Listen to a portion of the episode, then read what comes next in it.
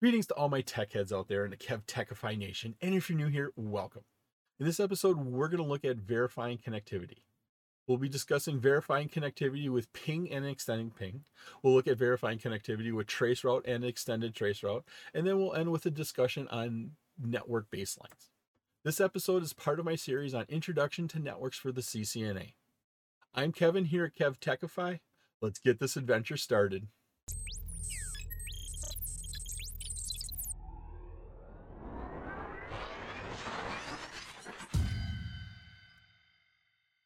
One of the easiest ways to verify your layer 3 connectivity, your IP addressing routing is to use the ping command. The ping command actually does two steps in the process.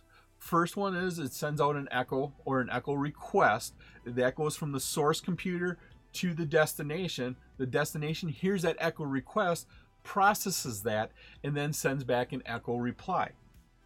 Here in the example, as you can see, we are pinging 10.1.1.10.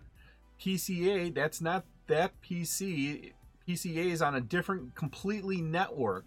192.168.10.10. We are pinging a 10.1.1 computer. And so that ping, it sends out an echo request. It goes through our local area network, goes out our edge router, goes across the internet, how whatever the ISP does to route it to its final destination makes it to the edge router for the destination network and finally it gets to the PCB, the 10.1.1.10 computer. It takes the echo request in at that point in time, processes that, and then sends back an echo reply. That echo reply comes back from PCB, and notice how the source and destination have now changed. We are sending out a new protocol data unit and the source and destination have switched because now the roles have switched. Because we are sending instead of that echo request we're sending that echo reply. The source and destination ip addresses those have changed. And so it goes from our pcb on the right side all the way through their network through the internet back to the computer that originally made that request. They get that in there, and what that does is it verifies you have layer 3 connectivity all the way from the source to the destination of that ping and back again.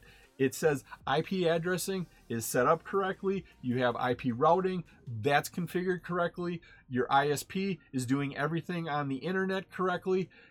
Easiest way to verify your layer 3 IP addressing different operating systems use ping a little bit differently. In particular, Windows and Cisco IOS, they use they implement ping a little bit differently. Windows sends out four consecutive echo requests and they expect four echo replies coming back in. Windows sets out four sets of those echo requests and expects four echo replies and that's how Windows decided to implement the ping command. Cisco IOS, on the other hand, they do five sets, five echo requests. They expect five echo replies back in. Just how they decided to implement it. Now, the Cisco IOS, they give you some information as you look at this. When you do a ping in the Cisco IOS, you typically get back three different types of markers for those five sets of echo requests and replies. The first one here is an exclamation mark. That exclamation mark means it worked good. Thumbs up, we're happy. We we we sent out an echo request, we got a reply back, we got one exclamation mark. We sent out a second one, we got the reply back. That gives us two. If you get five exclamation marks, you're doing a good job. A period means it timed out. We sent out that echo request, we sat there, we sat there, we got nothing back. And so what that period means is we don't it just never came back. It was a timeout. The third one here is an uppercase U. And that means the destination is unreachable. Somewhere a device on the path that you're pinging to, so you ping from your PC to your router through the internet of your ISP to that far PC, somewhere along the line, they got that echo request in, that device said, hey, this is as far as it's going to get, and we can't reach our destination. So we're going to send an unreachable reply back. That's what the U is, is saying it's unreachable. We got part way there, but we didn't get all the way there. On a Cisco device, we can do what we typically refer to as an extended ping. What we do here is we are in privilege exec mode and you type in ping, but then you don't type anything after that. You go ahead and hit ping. It's going to give you a series of questions. These questions will allow you to customize that ping to exactly what you want. As you go through these questions, if the question has a, an answer in the square brackets and you want that answer, all you have to do is press enter at that point in time and it's going to use what's in the brackets. And as we work through here, so the first one is yes, we wanted to use IP. The second one here, target IP address. You Go ahead, you type that in. And so that's our target. How many, what's the repeat count? If you want to send just one or you want to send a hundred, go ahead and change that. How big is that piece of data we're going to send for with the echo request with our echo reply? How long is the timeout? Maybe you know that there's a lot of congestion on your network. That two second timeout is not long enough. Maybe you want five seconds. Coming down here. And then this is where the fun part is. What is the source address or interface? Now, in this example, this is the device we're actually pinging from. What you can do is you can put in a different computer or a different device is IP address in here. This is oftentimes referred to as the ping of death. And what happens is, is it sends out an echo request to that target IP address from up here, but then that echo reply goes not back to this device you're on, but it goes to that IP address you're, you're using here. And this could be your friend's computer. This could be a competitor's computer. This could be a computer or a service on the internet somewhere. And what they do is they get this echo reply in. This echo reply comes in. They never sent out an echo request. And at this point, the device can get confused and it can get overloaded. Typically, you have firewalls set up to block this, but if you find a system that doesn't have any mitigation features on that, you can start to confuse it and overload its buffers and really confuse that. You can go through, fill out the rest of the data here. Finally, getting down to the end, it sends it out. And if you're successful, once again, we get our five exclamation marks at the end. This is for IP version 4. If you want to do IP version 6, the command here is ping, and then you put IPv6 in there with no address in there, and then you can go through and enter in those commands also. I hope you're liking this episode on verifying connectivity. If you had the time, please leave a comment and let me know what you think about verifying connectivity. You can also visit my website at kevtechify.com for all of my details and how to get these episodes in video and podcast form. Using ping, you can quickly identify if there's a layer 3 configuration issue between the source and the destination, but it doesn't tell you where that problem lies. Now, if you want to know where that problem lies, you can use what we call the traceroute command normally what I do is I, I go and use ping for my source and destination. If it works, then I carry on. But if it doesn't work, I follow it up using a traceroute command. Windows and Cisco, they've implemented traceroute a little bit differently.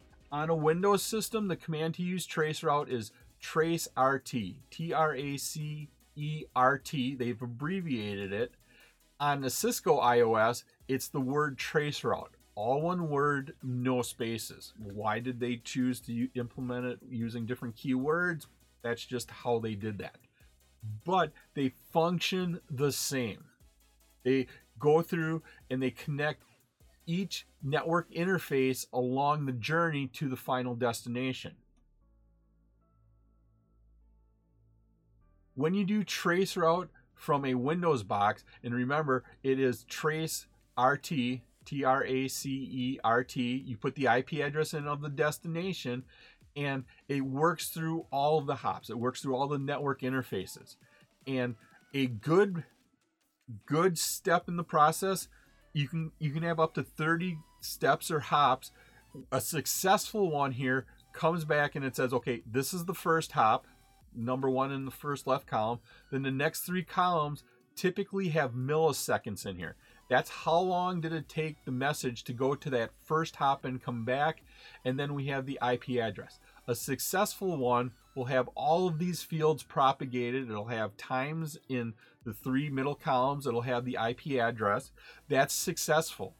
Then the one and then an unsuccessful will get these asterisks for times, basically saying it timed out, it timed out, it timed out and the message instead of an IP address here is going to say request timed out. We didn't reach the destination. And so what we can tell you here is the last successful one, the one with the three times with the IP address, this is the last successful one you go back, you look at your topology and say, okay, I can make it up to this device. And then the problem is right after this device somewhere. It's either the connection between that last successful device and the next device, or maybe it's the next device. But at least you've narrowed it down to an area of your network. Here we can look at a the Cisco IOS version of traceroute. Once again, the command here is traceroute all one all one word, no spaces, trace route, all one word, no spaces. Then you put your IP address in here. A successful trace route here shows you each IP address, each hop. And so this is the first hop here. This was the IP address it was checking. This is the response time in milliseconds. That was successful. Two was successful. Once again, another hop, another network interface in our journey. That was successful. Then we have the third one. That was another IP address with times here. That was successful. We don't have anything timed out. They were all successful. That was a successful trace route. An unsuccessful one coming down here, you can look at this next one. First, the first hop here, the first ping in this trace route, we successfully got to an IP address. We have our times. So that worked. The second one was successful. We once again we have another IP address. We have some times in here.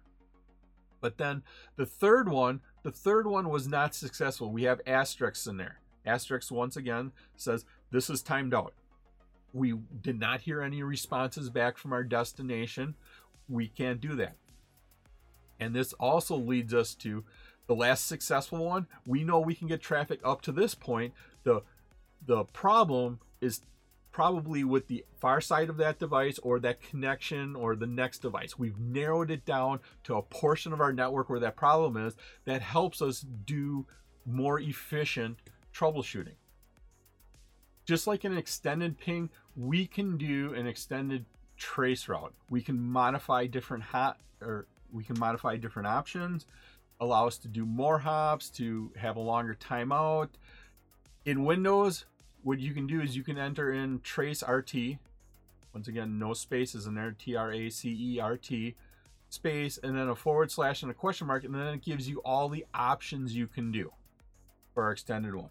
In the Cisco IOS, you can enter in trace route again, here's an example of trace route and you don't put an IP address in there. Don't put an IP address and then you can go into all of the options here. We have the source we have the target we have what the timeout is how, many probes are we sending? By default it's three. Maybe you want to send five or ten just to really make sure you test those different hops in the journey. And we can and we goes through and it processes that. And then finally at the bottom here it goes and it does the trace route and it gives you the results. One of the best tools is in your arsenal as a network administrator is baselines. What a baseline is is it's used for monitoring and troubleshooting network performance. It it gives you a snapshot of what your network is. And to start out, if you're on a small network, what you do is you go through and you copy and paste results from the simple network tools you have. You use ping, use trace routes, use other other commands there. You copy those results, put them into a text file. That way you can save it and you can look back and compare your results over time. And all of a sudden, if one day your network is really slow, you can go back and say, okay, normally these are our response times. This is a, this was a successful trace route. This is our normal response times. This is what it should be. You do a trace route now and you can see hey this this hop here the fifth hop in our journey is giving us a really high response time it has a lot of latency built into it this is where the problem is and now you can start narrowing down where that problem is one of the other big things to look at is your error messages. What are the error messages actually saying? Open up those log files, look at them, and, and see what those error messages are saying. If they're saying that they can't reach the destination, then you do a trace route to that destination and figure out what the problem is. These error messages a lot of times give you some great insight on what the problem is on your network. The more you use baselines, the more you're going to see these tools are what you're going to use quite a bit for your network to troubleshoot and also to help you make decisions on do we need to improve, update, upgrade our network components? There are tools built into operating systems. Windows has performance monitors and a couple other tools like that, but there's a whole list of other professional grade tools out there. Some of them are open source, some of them are paid, but these tools automatically look at baselines, automatically track trends, and they help you anal- analyze all of this. The problem with baselines is they're always secondary to a lot of the other job functions you have to do as the network administrator. Your network connection is down, your internet connection is down, you have a router that is giving you errors. Those problems need to get taken care of right away. Collecting that baseline data is something that a lot of times doesn't get done because there was other things to do. But when you go back and you need that data, it's not there. And so what I do is I typically pick out a day or two a month and say, this is what I'm doing. I'm creating baselines there. I put it on my calendar and say, the first Monday and Wednesday of every month, I'm going to collect data. And actually, I don't do the, fir- the first week because the first week usually has other tasks associated with it. I usually look at like the second or third week. The second Monday, the second Wednesday of every month, that's when I'm going to collect my data. That'll allow me to get my data. If I do that every month over the course of the year, I'm going to have 12 baseline snapshots and I can see trends. It was my pleasure to provide you with this wonderful episode on verifying connectivity. If you like this episode and you got value out of it, please click that like button, give a five star rating, leave a comment. This all helps me bring you more great content. Please take a minute to subscribe to my channel all my socials and contact information are on my website, kevtechify.com. There, you can find out how to get all these episodes in video and podcast form. In the upper right is my playlist for my series on Introduction to Networks for the CCNA. In the bottom right is one of my favorite videos that I linked just for you. Thank you so much for watching this episode of my series on Introduction to Networks for the CCNA. Once again, I'm Kevin. This is Kev Techify. I'll see you next time for another great adventure.